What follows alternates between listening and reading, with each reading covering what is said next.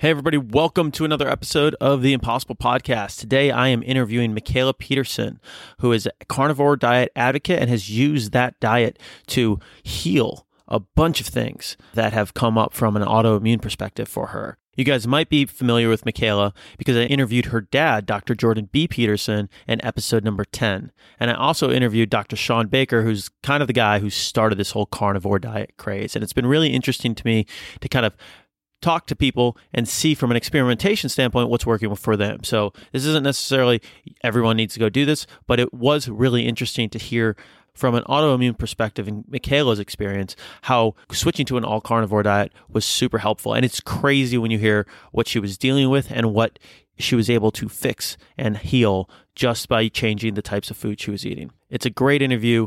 It's going to be really good. I'm excited to get into it. But first, speaking of healing your bodies, if you guys aren't taking care of yourself through mobility work, you're doing yourself a disservice. You're not going to be able to perform at your best. You're going to be hurt and you're not going to be able to recover as fast. And so we built Movewell app to help you do all of that. MovewellApp.com.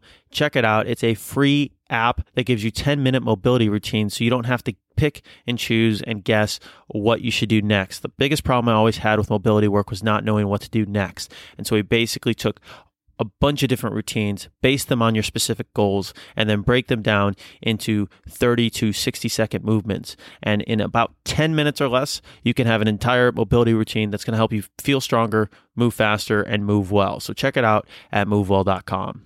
Also, if you don't have one already, check out impossiblegear.com. Pick up your impossible shirt, wear it while doing your next thing on your impossible list, take a photo and send it in, and I'd love to feature you on the site. It's a great reminder to keep pushing your limits and do something impossible every single day and every single time you wear it. Pretty hard to just watch TV and eat Cheetos when you're wearing an impossible shirt. So if you're doing that, you need to stop and either burn the shirt or drop and give me 20 burpees right now, okay?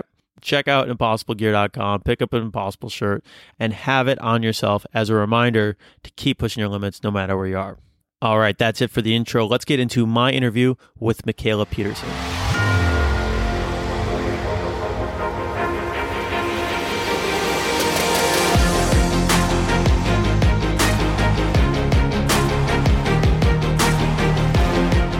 All right, today I've got Mikhaila Peterson a carnivore diet advocate, and she's got an amazing story to tell you guys. So, Mikhaila, welcome to the show. Thanks for having me. I was just telling you right before we got on the call that I originally interviewed Shawn Baker in episode 13. I interviewed your dad, Jordan B. Peterson, episode 10. And I came across your story both in your dad's writing about he's talking about his daughter in his books and you're like man that's got to be tough. And then i started talking to Shawn and your name kept coming up even more. And for those people on uh, listening to the podcast that aren't aware of your story and your background can you just share a little bit maybe the quick rundown of your background how you grew up and then we can get into the experiments that you're trying right now? Okay so i was diagnosed with juvenile rheumatoid arthritis when i was seven and then when I was just leaving grade five, so that would have been the summer of grade five, I was diagnosed with severe depression. And that's familial. So my dad suffered from it, and my grandpa and my great grandpa, we don't know anything before that. And then I started experiencing more strange health symptoms when I was 14. I got really tired. And by the time I was like at 21, I was diagnosed with idiopathic hypersomnia, which is just like unknown causes for extreme fatigue. That started when I was 14 and I got itchy when I was 14, like especially my lower legs. That was another symptom that cropped up. And then when I was 17, my arthritis took a turn for the worse. And I'd been on immune suppressants for from age 8 to 17. But for whatever reason, the arthritis still got bad enough that I ended up needing a hip and an ankle replacement when I was 17. So that was a traumatizing year. And then I went off to university and my mental health took a turn for the worse. And I gained 30 pounds in the first year and a half, which now I attribute to diet, obviously. But at the time, I didn't really know what was going on. So, yeah, that brings me to like 22 ish. And I ended up leaving. I was at, I was in university in Montreal and I dropped out and went home because I was really, really mentally unwell. And I went home and I stopped surviving off of like beer and Mr. Noodles and felt better enough that I ended up going back to university. But um, I was still at that point, so that's 22, taking Adderall for idiopathic hypersomnia uh, just to stay awake. And I was on 40 milligrams, which is a fairly high dose, which wasn't particularly pleasant, but it did keep me awake. I was taking pills to go to sleep because the Adderall was keeping me awake. I was taking immune suppressants, so methotrexate and Enbrel for the arthritis, Cipralex for depression, Tylenol 3 for like breakthrough arthritic pain. So then the other symptom that cropped up, and this is the one that like almost broke me when I was 21, is I started getting skin like rashes and cystic acne. It was like I can deal with the arthritis, I can deal with the crippling depression, but like my skin, please don't don't do this to my skin. So that kind of cropped up like when my mental health took a turn for the worse when I was in university. That's when the problems started. So I was on antibiotics to try and keep that part under control. So by the time I started looking into diet, I was on like a plethora of medication and really ill. So that brings me to like 22. And you're how old now? 26. 7 to 22 is just hit after hit after hit. Yeah, especially after like, you know, 16 on. The arthritis was it was bad when I was a kid, but then I was put on the immune suppressants and it was fairly manageable and well controlled and then when I was 16, my hip and ankle just all the cartilage went away within a year. So then I was left with just bone on bone when I was 17 and it was extremely unpleasant. So like 16 on, maybe 14 on was pretty rough. You're kind of brushing over the fact that like at 7 you got diagnosed with rheumatoid arthritis, which is seems pretty difficult when people get it, you know, it's a later on in life. How do you deal with something like that at 7 years old? How did you you know, how did you manage that? How did your parents manage that? Like, did you just get on the suppressants and be okay? Or it seems like that's almost like a, a harder start to life than most people would have to even think about. And you're kind of just brushing over it. Well, when you're a kid, because you don't know any different, it's actually easier. Like when I was diagnosed with other health problems later and I was more aware, it was a lot harder on me emotionally. But as a seven year old, it was like I knew something was wrong, but I didn't really care. When I was first diagnosed, I didn't want anybody to know I had arthritis. But then I didn't realize that arthritis meant, like, apparently, when we went to the doctor, my mom was told this arthritis is particularly severe and she's going to end up with multiple joints replaced at a young age. But you don't understand that as a seven year old at all. So I didn't real I thought, you know, like my joints hurt. Oh well, not this is potentially crippling. It was a lot easier to handle as a kid. I just, you know, if certain activities hurt, I just wouldn't do them. So it was hard on my parents and it was really hard on my mom. She was heartbroken. And like as a mom now, I can't imagine how awful that would be to hear. But I would say it was probably harder on them then than it was on me. As a kid, it's easier to handle that kind of thing. Okay. Then you hit 15, 14, 15, 16. Yeah. So then, I mean, things obviously got worse with depression, which just makes everything worse. So, and then when I was 14, I started getting, like I said, this random extreme fatigue and itching. And so things started to get worse then. And then the year I needed the hip and ankle replacement was terrible. That was like a year of Oxycontin and other medications and pain and horror. and then things got a little bit better after that. But then I went to university and mentally things went downhill really quickly. And how much of that do you think was just being away at university versus, you know, thinking back on it now and kind of diagnosing now from a diet perspective? Oh, it was purely diet. I moved away and I mean, at home, I ate a fairly standard American diet, so high carbs, but I wasn't eating Mr. Noodles every meal, right? It wasn't that bad. And when I went to university, it was like, oh, I can have like cinnamon toast crunch for breakfast and survive off of ginger ale and alcohol and pierogies. and I didn't realize because I, I was super skinny when I went off to university. I thought the way you gained weight was you didn't exercise. So I didn't realize diet had anything to do with gaining weight. Like I just didn't know anything about it. I was like, oh, I'm just going to eat whatever I want to eat now. And I didn't know at the time because it was gradual, right? I got sicker throughout first year and then second year was a complete write off. But it was gradual enough that I didn't really understand. It wasn't that gradual when I look back at it, but I mean, I never would have attributed to food at the time. It was definitely food though. I've noticed when people if you're not actually on a diet regimen, you just don't notice the inputs versus the outputs. And then as soon as mm-hmm. you start to correlate the inputs and outputs, you're like, oh, wonder why I was tired today it's because I ate that thing, you know, like mm-hmm. yeah, yeah, earlier today. Like it becomes very obvious in hindsight, but if you're not looking for it, then you know, you, you it kind of gets lost in the day to day activities. Oh, for sure. And I was so sick too that already, even just going away to university, that I didn't have much variation. Like I, I didn't really have flare ups and things. Things would seem to get worse in the wintertime, but it wasn't like one day I would feel worse, really. It was just, I felt really awful all the time. And then that slowly got worse over first year and second year. I think because my body was so overloaded and it couldn't tolerate so many of the things I was putting in it that it was really hard to tell. You mentioned, you know, the different types of medications and pills that you were taking on top of all the other stuff. And it's like we're taking in all this bad stuff and then we're taking in all, all this medicine to fix stuff. We never actually look at just fixing the the root cause, the, yeah the root cause.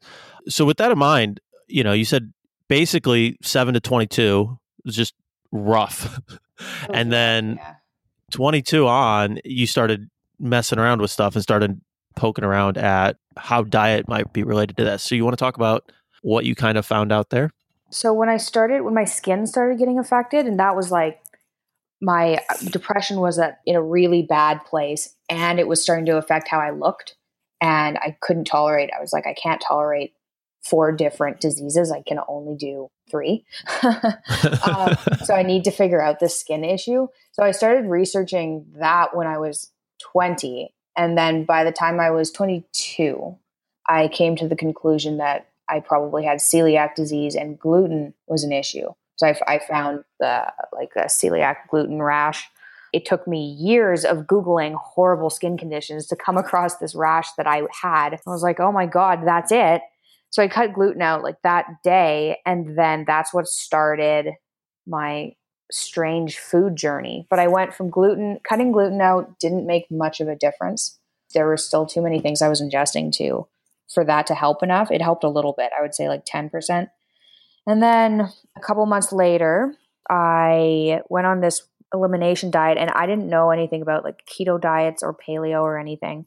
So I just went down to what I thought was safe randomly. So it was like sweet potatoes, carrots, spinach, rice, chicken, and beef and fish. And you just did that on your own? You didn't have a like a yeah. guideline to do it on? No, I just cut everything out and I ate everything organic because I was like, maybe it's a pesticide issue. And I just wanted to get rid of any of the variables.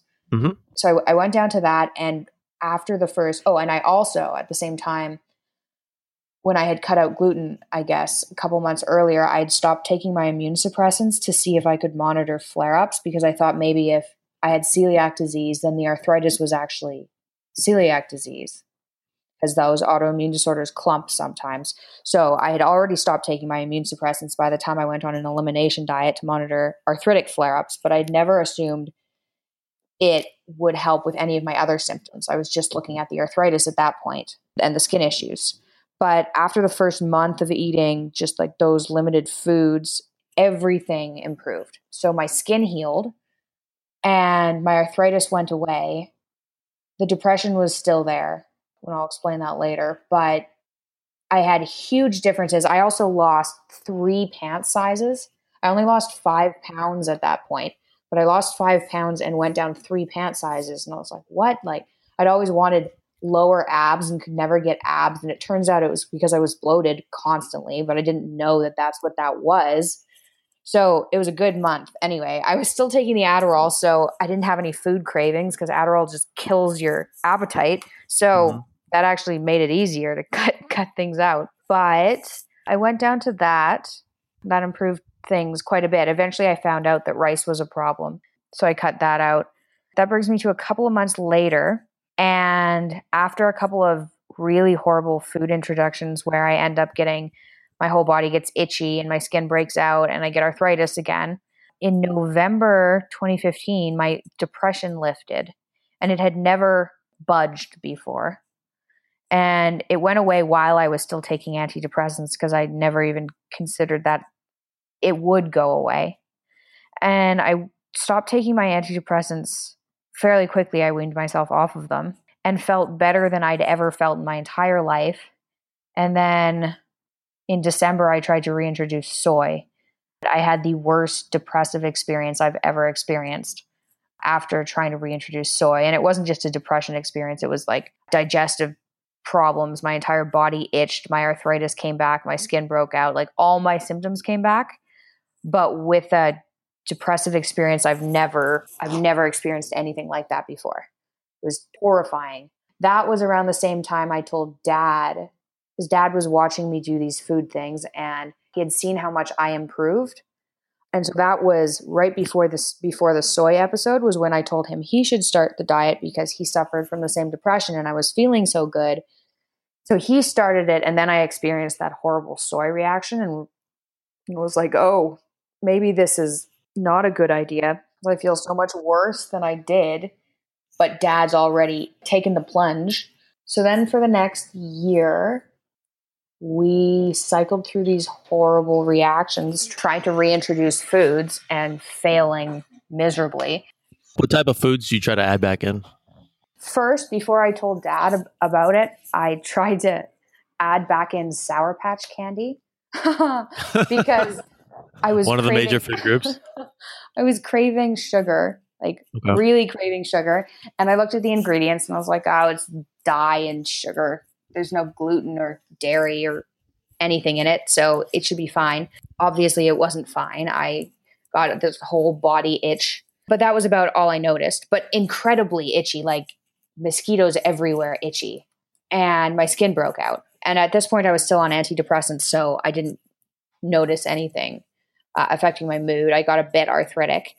So then, after I got that reaction, I tried to reintroduce cheese, and that went horribly wrong. And that actually affected my mood, even on antidepressants.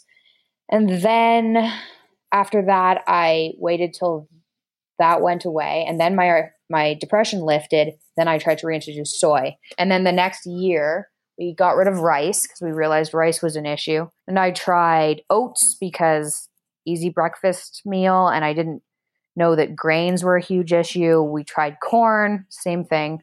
We tried quinoa, which was really bad. What else did we try? Those were like easy foods, just so we had something easier because we weren't used to cooking all the time, and just something like filling, something carby. Oh yeah, and then at the like near this was about a year later, I tried reintroducing sauerkraut because you know I was more into the diet thing, and I knew that sauerkraut had probiotics. Tried reintroducing sauerkraut, and I had a terrible reaction from the sauerkraut and it was just like everything. And it was like once a month, I'd introduce a food and then suffer for like three weeks of a horrible autoimmune disorder and depression and itching and miserableness. And then I'd get better and try a new food. It was exhausting. What did you finally stumble upon? And then, you know, you found that like, hey, this this works. So I had a list at that point. I had a list about of about 25 foods that I could eat safely and feel really good, and it was very varied compared to what I'm doing now. Like there, apples were okay, pears, um, a bunch of green vegetables, sweet potatoes, meat, fish. Like it was still limited, but it wasn't like now. Coconut oil was fine, apple cider vinegar. It was basically a very restricted ketogenic diet but uh, I found out about that later. So that was fine. And then I got pregnant and I stopped being able to tolerate everything except for meat. And I didn't realize that for another year. So I went through trying to figure out why what I could eat before wasn't working for me anymore and why I was having autoimmune symptoms and my, why my depression was back and why I was itchy again. And it took me until December 2017 to finally be like, okay, I know meat is okay. I'm just going to do that because it'd been a year of more autoimmune problems that I hadn't been able to get away from. And I had before, and I knew what that felt like. So I needed to get back to that. So eventually, out of desperation, I just went down to meat. And is it any type of meat or I talked to Shawn and he said all he eats is like he just does steak. I'm like chicken. He's like no steak. But where are you with that? So originally it was chicken and fish and beef. And then a, a month after I started it, chicken started to make me feel funny. And I tested it out five times because I couldn't understand it at all because I ate so much chicken before and was fine. But it made me like dizzy and slow. So I cut out the chicken and I cut out the fish at the same time just because I'd heard Shawn Baker talk about how beef was best and I knew beef made me feel fine. I wasn't sure about fish and I just wanted to feel better. So in January, like mid January, I went to just beef. So now, yeah, I'm just eating beef and salt and water, occasionally bourbon and vodka. Okay. Interestingly enough, like I can't seem to smoke weed or inhale a lot of anything that Mhm. that'll trigger something, but I can drink bourbon and vodka, which are like some of the only liquors that don't have anything added after distillation. Mhm. And I seem to be able to get away with that, which shocks me, but I'm extremely happy about it. Are you able to have any have you messed around with tequila at all? Silver tequila. Okay. But yeah, so that's all good. I mean, I can't believe it. But yeah, so I've been on just beef and salt and water, uh, and then occasionally cheating with those alcohols since January. And what have you seen from that? Yeah. Well, first, what happened was I gave birth at the beginning of August last year. And I thought because of my, like, I was at that point, I was eating meat and salad. So I'd cut out everything carbier than like lettuce. I wasn't even having cucumbers at that point. It was like literally just different types of lettuce and olives and meat. And I hadn't dropped the pregnancy weight as fast as I thought I would. I just assumed because I was so thin before and because my diet was so limited that it would fall off and it didn't. And I was like, what is going on? So, the interesting thing that happened when I first went to just meat, and this was when I was eating the three different types of meat, I lost like 10 pounds in the first eight days. It just fell off right away. And now I'm at, I weigh as much as I did when I was in grade 12. So even on the keto diet I was on before the pregnancy, which was making me feel fine, I still weighed five pounds more than I do now. So that's been unexpected. And then other things, well, the arthritis is gone, all my autoimmune symptoms are gone, and the depression is gone. So it solved all my problems that I hadn't been able to solve with the keto diet since the pregnancy. And that's off of the medications that you were taking before too. Oh, yeah. I haven't taken any of the medications for years now. So I'm not taking anything. Yeah. I'm in this space. You know, I've I've done a lot of stuff with paleo, I've done a lot of stuff with keto, and like the autoimmune protocol. I don't know if you've done one of those before, and like you see people when they just like cut out grains or dairy, and you see like things you know start to shape up, and they'll lose weight immediately, or start feeling better, or have more energy. But even to me, you know, like talking to you, talking to Shawn, some of this stuff sounds almost a little bit crazy. Where you're like, oh, what what's your diet? Beef and Mhm. salt and water and vodka and then everything you know these things that you've been dealing with for you know a quarter century just kind of melt away can you just kind of talk about that like wh- what was that like when you, that first happened and like were you like this is magic like i don't think this is actually happening like what was your reaction to those results because that seems like a pretty dramatic kind of breakthrough right there well, by the time I got to all beef, I was already sold on food being the issues. But when I was first starting to figure it out, like when I reintroduced soy, I had this terrible, like, it was a horrible reaction. And I went from, you know, being like at a nine out of 10 mood wise to maybe a four out of 10 the next morning. And my first thought was, how could I possibly have been so stupid and naive as to think something like the type of depression I have could be easily solved with diet? And because the reaction lasted so long, it was like I had to keep going back and thinking, okay, I was feeling really good. Then I had a bunch of soy. Then I had this huge stomach ache. Then I got really itchy. And now my skin is breaking out. I'm arthritic and the depression is back. It's just when it's depression, it's hard to convince yourself of anything positive. So I had a harder time believing it back then. And then by the time I got to just beef, I thought okay, the reason the all meat diet works is because you just coincidentally cut out everything that's bothering you. It's not that you're just eating meat, it's just you get rid of, you know, everything that's bugging you. So I tried some reintroductions. Like I tried to reintroduce olives because they have like hardly any sugar, basically no sugar. I got rid of that variable and they were organic and there was no added ingredients. And I thought olive oil, like everybody can eat olive oil. So I'll have that. And I had an immune response to the olive oil. So I got, like I said, the skin breakout, lower back pain, depression, and arthritis for a couple weeks. And it was fairly unpleasant. And then I haven't tried anything since then because if I can't eat like olives, I well at the very beginning I tried a salad because I when when I first transitioned over, my digestion got really messed up. I got diarrhea like 3 days into the diet and was like, okay, this can't possibly be healthy. And so I I stuck with it for a week and that didn't get better. And so I thought, okay, that and my symptoms didn't improve that quickly. So I thought, okay, forget it. I'm not doing this. And I had like a salad, apple cider vinegar, olive oil, like lettuce, right? Nothing there, salt and pepper. And then my digestion fixed itself like that night. And the next morning I woke up and I was more depressed, I was itchy, and I was arthritic. And I was like, are you kidding me? so then I cut out the salad and then my digestion like went back to being messed up for 6 weeks before it normalized. But I figured I didn't really have much of an alternative. And then once it normalized, I tried to reintroduce olives and that didn't go well. So since then, I haven't tried anything because I'm feeling really good and I don't have any cravings. So it's just not worth it. So, like coconut oil, butter, both out. Yeah, I hadn't. I haven't had butter for a very long time because I had such a terrible reaction to dairy, and I didn't even want any contamination. So gotcha. butter's been out for a while, uh, and coconut oil, yeah, it, it's out. I, I just don't. Not worth the experiment at this point no. So when all that happens, you said you got your dad sort of testing some stuff out. Like I think I heard him in another interview say that he's kind of basically on the same protocol right now. Have you seen this happen? Like with the rest of your family, obviously, I don't know if they have had similar reactions. Is it just you and your dad, or is this kind of like changing the way? Uh, no, the, the protocol that your guys are eating in the family.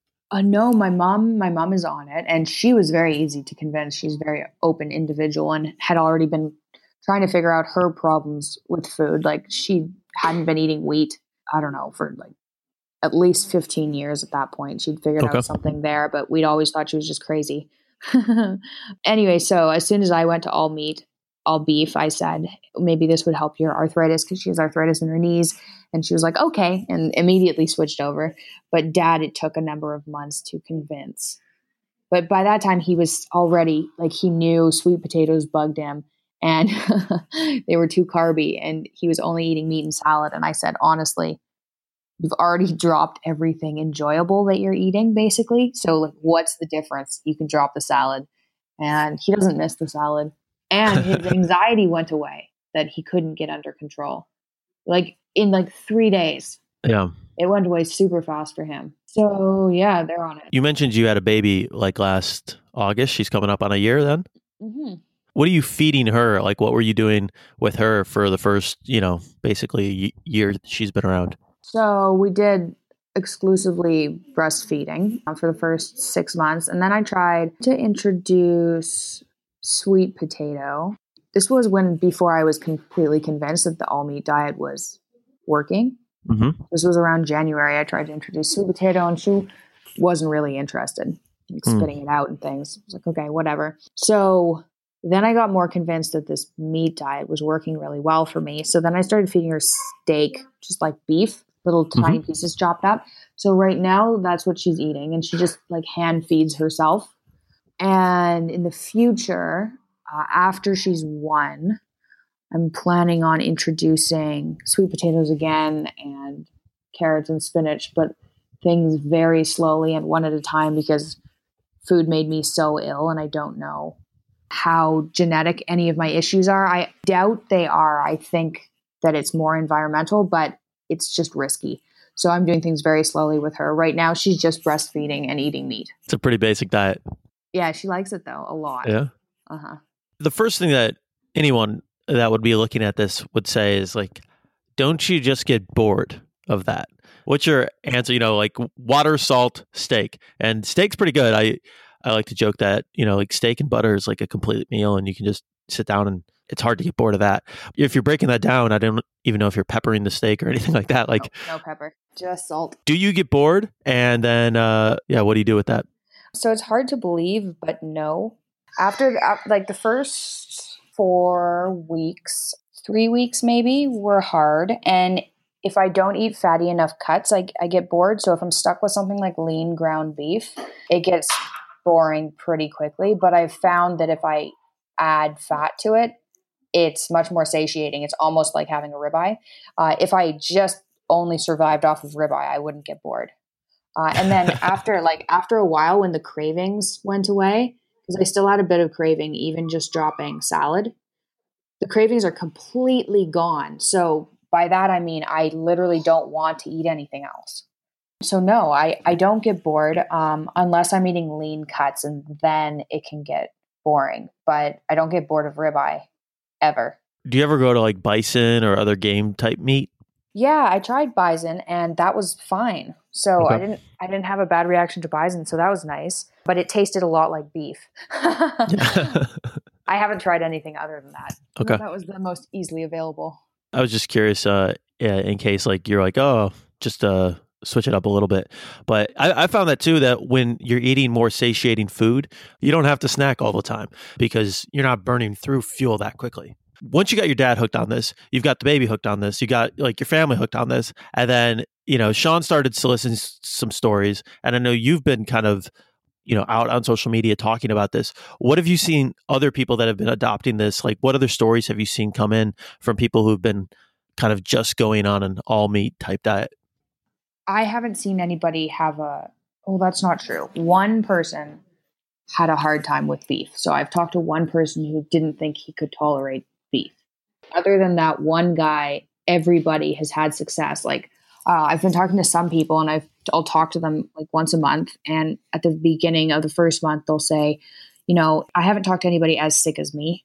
I've talked to people who are like, you know, I have 15 pounds to lose and I'm tired all the time and I can't wake up properly and I'm anxious, right? I'll talk to them and say, you know, try it out, see how it goes. And then I'll talk to them again in a month and they're better. So that's mostly what I've seen. And there's like the surprising thing about just, especially if you just go to beef, it seems, is you don't have to test it out for very long to see if it works. It's hard to convince people to go on an all meat diet because it sounds crazy, especially if it's just beef.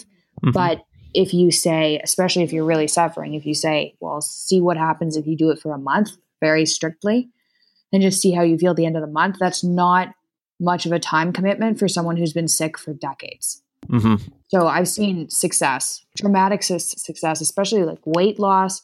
And I know a lot of the people who do the carnivore diet, they'll do all types of meat. They won't be careful about like contamination and they'll also include dairy and eggs.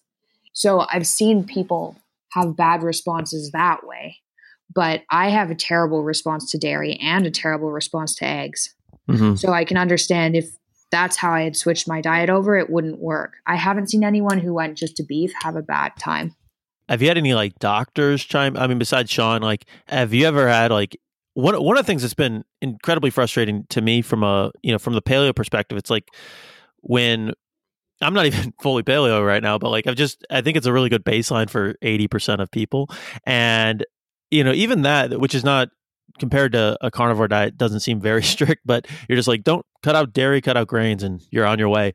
And even that to doctors sometimes doctors will be like well you can't do that and i've just started to realize like unless you find a doctor who knows what he's doing like a lot of doctors pay way more attention on the like diagnosing and, and prescribing side than they do on the actual nutrition side and you know whether or not it's healthy uh, quote unquote healthy you don't have depression you don't have you know all these skin issues you don't have like so it's obviously you know n equals one it's obviously working to some degree well, my family doctor's been very so he's g- given me the side eye, especially when I first started.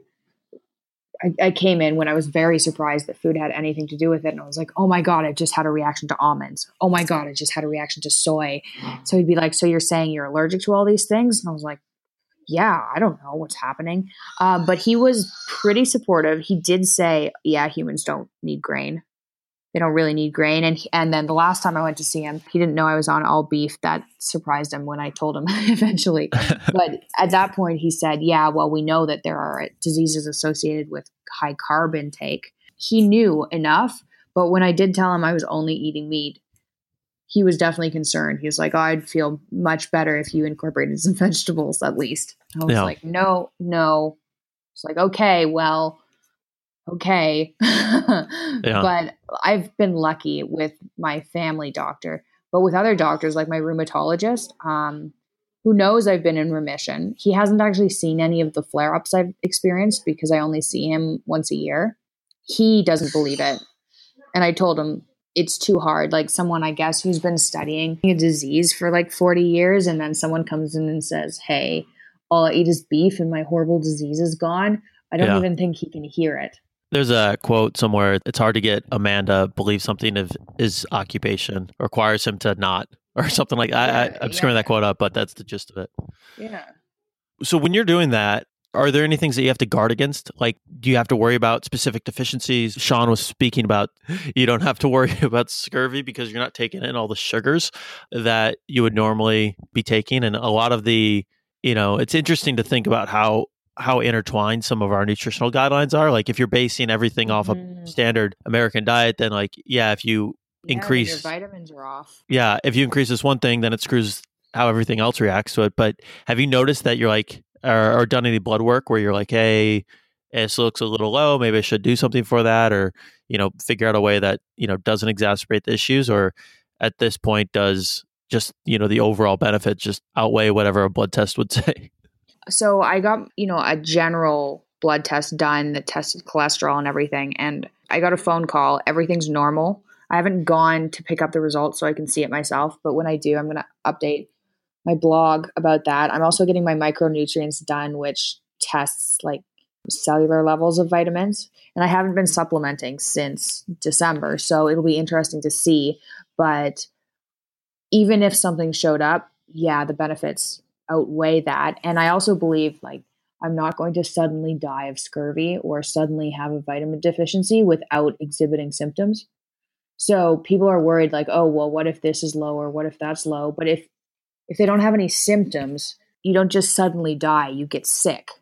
So I'm not concerned about it all at all. I was initially concerned about the vitamin C thing and scurvy, but then I looked into that a bit and it does look like it's used in glucose metabolism and you just don't need as much. I don't have any signs of scurvy, so how do you explain that after 8 months of just eating meat? Yeah. That's crazy. Yeah, it's wow. super weird. So one of the things that I, have actually just been impressed about your story is, you know, the ability to keep testing stuff and keep moving forward. And you know, you start at seven, and got a punch in the face with news like, oh, you've got rheumatoid arthritis. Good luck with that. And then, you know, 14, things get worse. 18, 20, get even worse. What sort of mindset do you have to build to kind of push through all of that? Because it seems like, you know, everybody wants to like do a woe is me on their life. And then sometimes you get, you know, perspectives out of left field that kind of ground you or give you perspective. But I'm curious, one, on on the mindset that it took for you to deal with all that growing up and then you know later on in your teens but then also things that you were able to do to be able to cope with it a little bit more and keep pushing forward i think my driving emotion was anger so it was like whenever i felt i didn't feel sorry for myself very much i was also too exhausted to like think properly so i didn't even have the i couldn't even get into the state of mind where i was like oh this really sucks i was just being but um i was like when I f- anger like and frustration and I'm not going to let this beat me or this is not how this ends. I would say that was my main driving force. That and like a ton of Adderall. like, and I mean that like, mindset hack. Oh man, yeah. I'm, I'm not like I'm not pro pharmaceuticals anymore, and I'm off of all of them. And Adderall screwed up my short term memory, and it was not fun to be on but to try and figure something out, it really helped. So it was, I'm not letting this beat me no matter what, because like, fuck you, world, and a lot of amphetamine. so, did you ever have to deal with like resentment at all, or like being, especially once you find out about the doctors, like, oh, yeah. I've had a hard time with that because at the beginning, yeah, when I first started having these terrible food reactions and I had no, like, I couldn't understand why it was happening and I didn't have anybody to talk to. And I tried reaching out to a couple doctors. That obviously didn't work.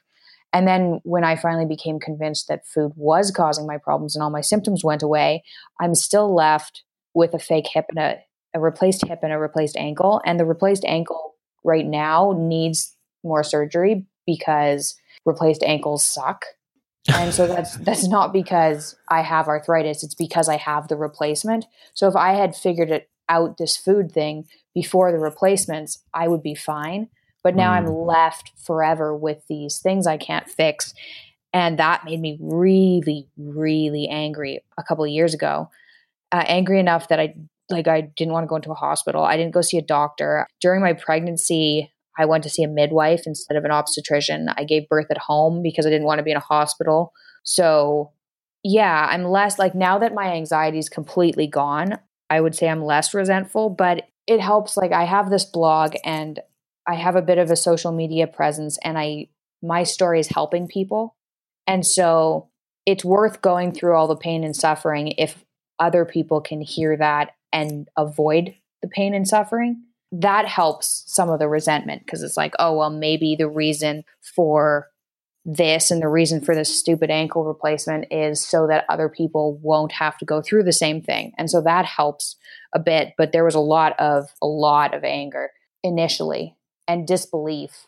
Yeah, in uh, Man's Search for Meaning, I think Viktor Frankl says that you have to find the redemption in the suffering in order to like be able to keep going. And if you can figure that out, then it gets a lot easier to push forward. Yeah, that's a good saying as far as you know what you're doing right now you want to kind of share a little bit about that you know we talked about it a little bit with people sending in their stories but is that kind of like the next stage here is that your Scarlett i think is about a year old.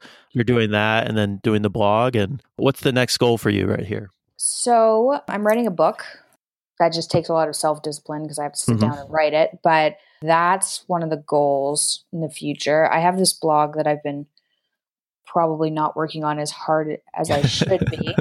so, yeah, the goal is to try and get my story out to as many people as possible in a believable enough manner that they won't just scroll by it. Because people mentioned, like when I was really sick, people would say, Well, have you looked at diet? But it was in kind of a condescending manner.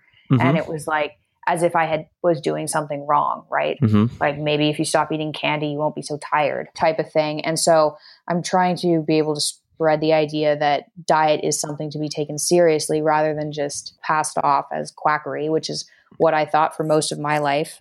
Is the book going to be more of a uh, story, like your story? Is it going to be like a, a diet, like how to, or uh, kind of a mix? No, it's mostly my story. I figure if I can explain what I went through, and then people can come to their own conclusions about what they want to do. Mm, cool. Yeah, I'm about 18,000 words into that. Hey, there you go. Yeah, That's cool. Before we wrap things up, I'm curious one, if you have people that are transitioning to something or interested in trying something out like this, do you have any common recommendations that you have you usually give people before they set out on their own? Well, I usually tell people if you're dealing with mental health problems, those seem to be the hardest to get under control and those seem to be triggered the most. It's easiest to trigger that. Like if I eat something wrong, I get a bit of arthritis. Like I get my wrists get a bit sore, but it's totally manageable. But the depression comes back and that's not manageable. So if you have mental health issues, that's going to be harder to get under control with diet. Um, I've seen that the sicker you are to begin with, if you transition over and like cut out carbs and sugar and dairy and all that stuff, the transition period can be really rough. So people get some weird health symptoms for the first month of transitioning over. So the sicker you are, the harder it is. I would say if you do try, so say you're looking at the carnivore diet, I would get rid of dairy and eggs and just give meat a try. Don't cheat and kind of ignore everything for about a month And if you're mm-hmm. not feeling good after a month, then something's still wrong. It shouldn't take longer than that, but it's worth giving it a try. I mean, I feel way better and I don't miss the only downside of this diet, other than the fact that telling people makes you look crazy, mm-hmm. is socially it's hard. It's easier, I think, for people who aren't as sensitive for, as me because they can go out and say, I want a steak, and it's okay if it has a little bit of seasoning or whatever. But I react to like everything. So I have to, if I ever go out to a restaurant, which isn't frequent, I'm that person. I'm like, I'll have a steak, nothing but a steak, nothing on the steak, scrub the grill. I'm allergic to everything. And that's not obviously who I envisioned myself to be yeah. as a teenager. So that's the only difficult part. I noticed that, you know, in anytime people are transitioning off of carbs, there's like the carb hangover at like seven to 14 days in, where people yeah. just feel like death. And people are like, I can't do this anymore. It's like, that's actually, you know, and, and if you're doing, you know, the full switch to carnivore, then you're switching so many different things. Like your gut bacteria is changing. Yeah. Everything's changing. And part of what's interesting, uh, you know, about where you were is like things got so bad that like maybe things, you know, the transition's tough or it's painful, but it's still not as bad as. Yeah, it was like it wasn't hard for me. Um, the cravings actually, like when I w- first went down, cut out all fruit and just went down to meat and salad. So all I did was get rid of apples.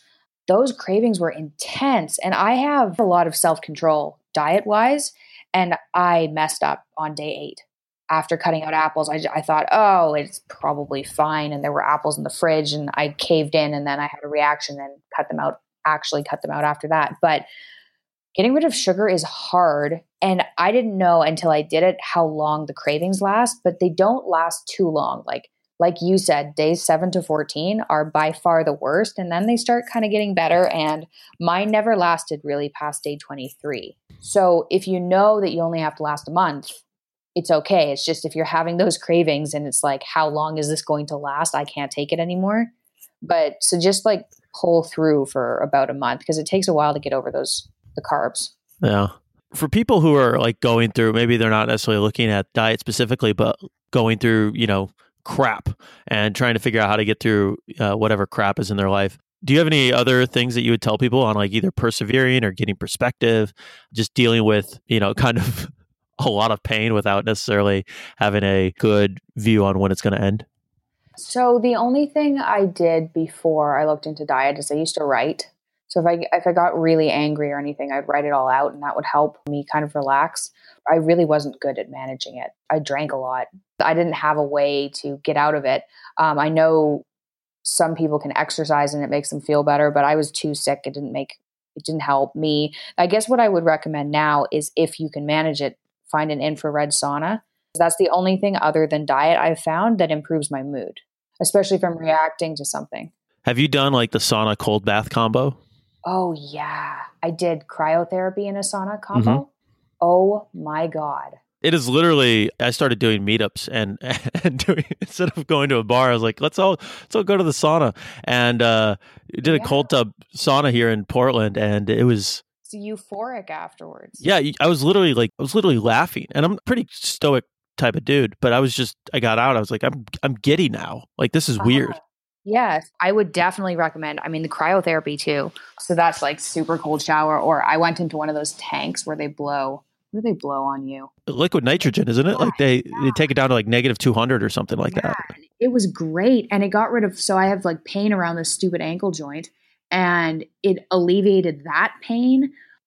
Man, I love it. But yeah, mood wise, I would say if you can get into an infrared sauna, it gives me, if I'm reacting to something too, about a 20% mood boost. And mm. I've asked a number of people who also do it, and it seems to, it's about 20%. And it hits me about 20 minutes after I get out if I'm yeah. in there for half an hour. But that's really the only thing I've found. I mean, some people do meditation and that helped But a whole bunch of that stuff didn't work for me. Exercise didn't work, meditation didn't work. Writing helped a bit, and fixing myself worked really well. Those yeah. were basically the only options.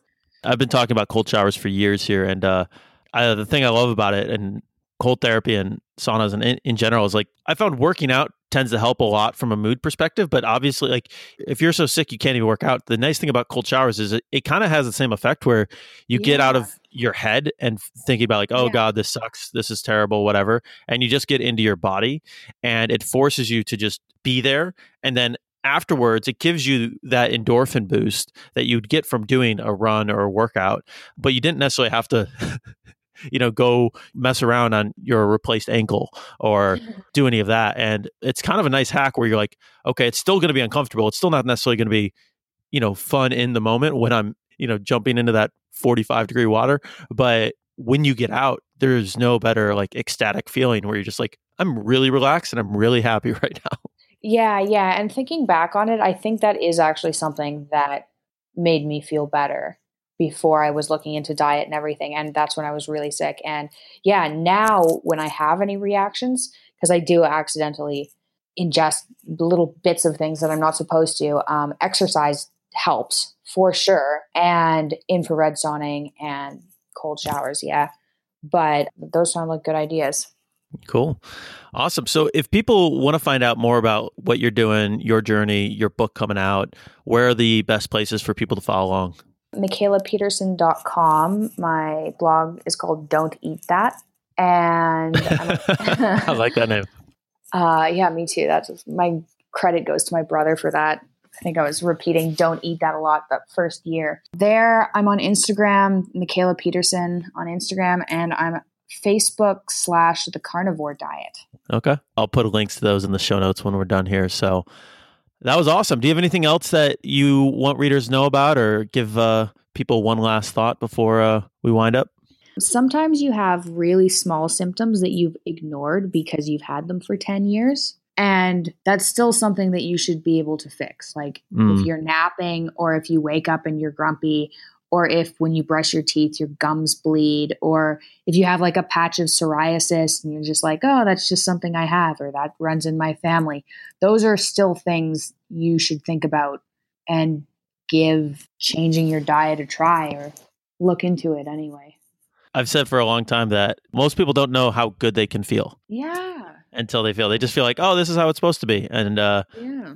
until you really, you know, find out, you know, experiment with yourself and, and find out what works really well for you, you realize that you can be clear minded and have energy all day and not have to take a nap and, you know, fall asleep without having to worry about it. Like once you have that a couple of times, it gives you a perspective on, you know, how good things can be and, you know, what level you can get back to. hmm You just have to get there to know.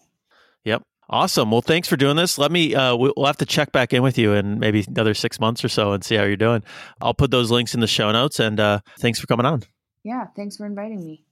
Hey, everybody, thanks for listening. I hope you guys enjoyed Mikhaila's story and her journey.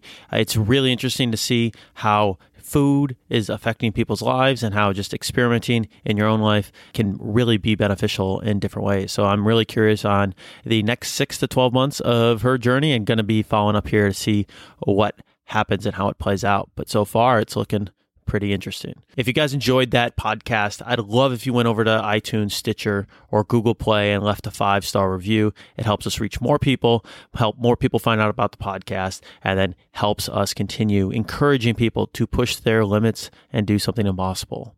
Also, check out coldshowertherapy.com. If you want to get out of your head and into your body, the best way to do it is a 30 day cold shower therapy challenge. There's a free course at coldshowertherapy.com.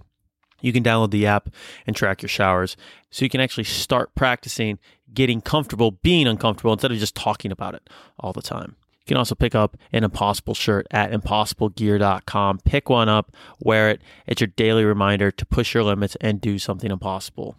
And a last reminder, check out movewellapp.com. Uh, Movewell is 10 minute mobility routines designed to help you get stronger, faster, and move well. So check it out. Start healing your body, taking care of yourself, and feeling better. All right, guys, that's it for the podcast. I will see you right back here, same time next week. And until then, keep pushing your limits and do something impossible.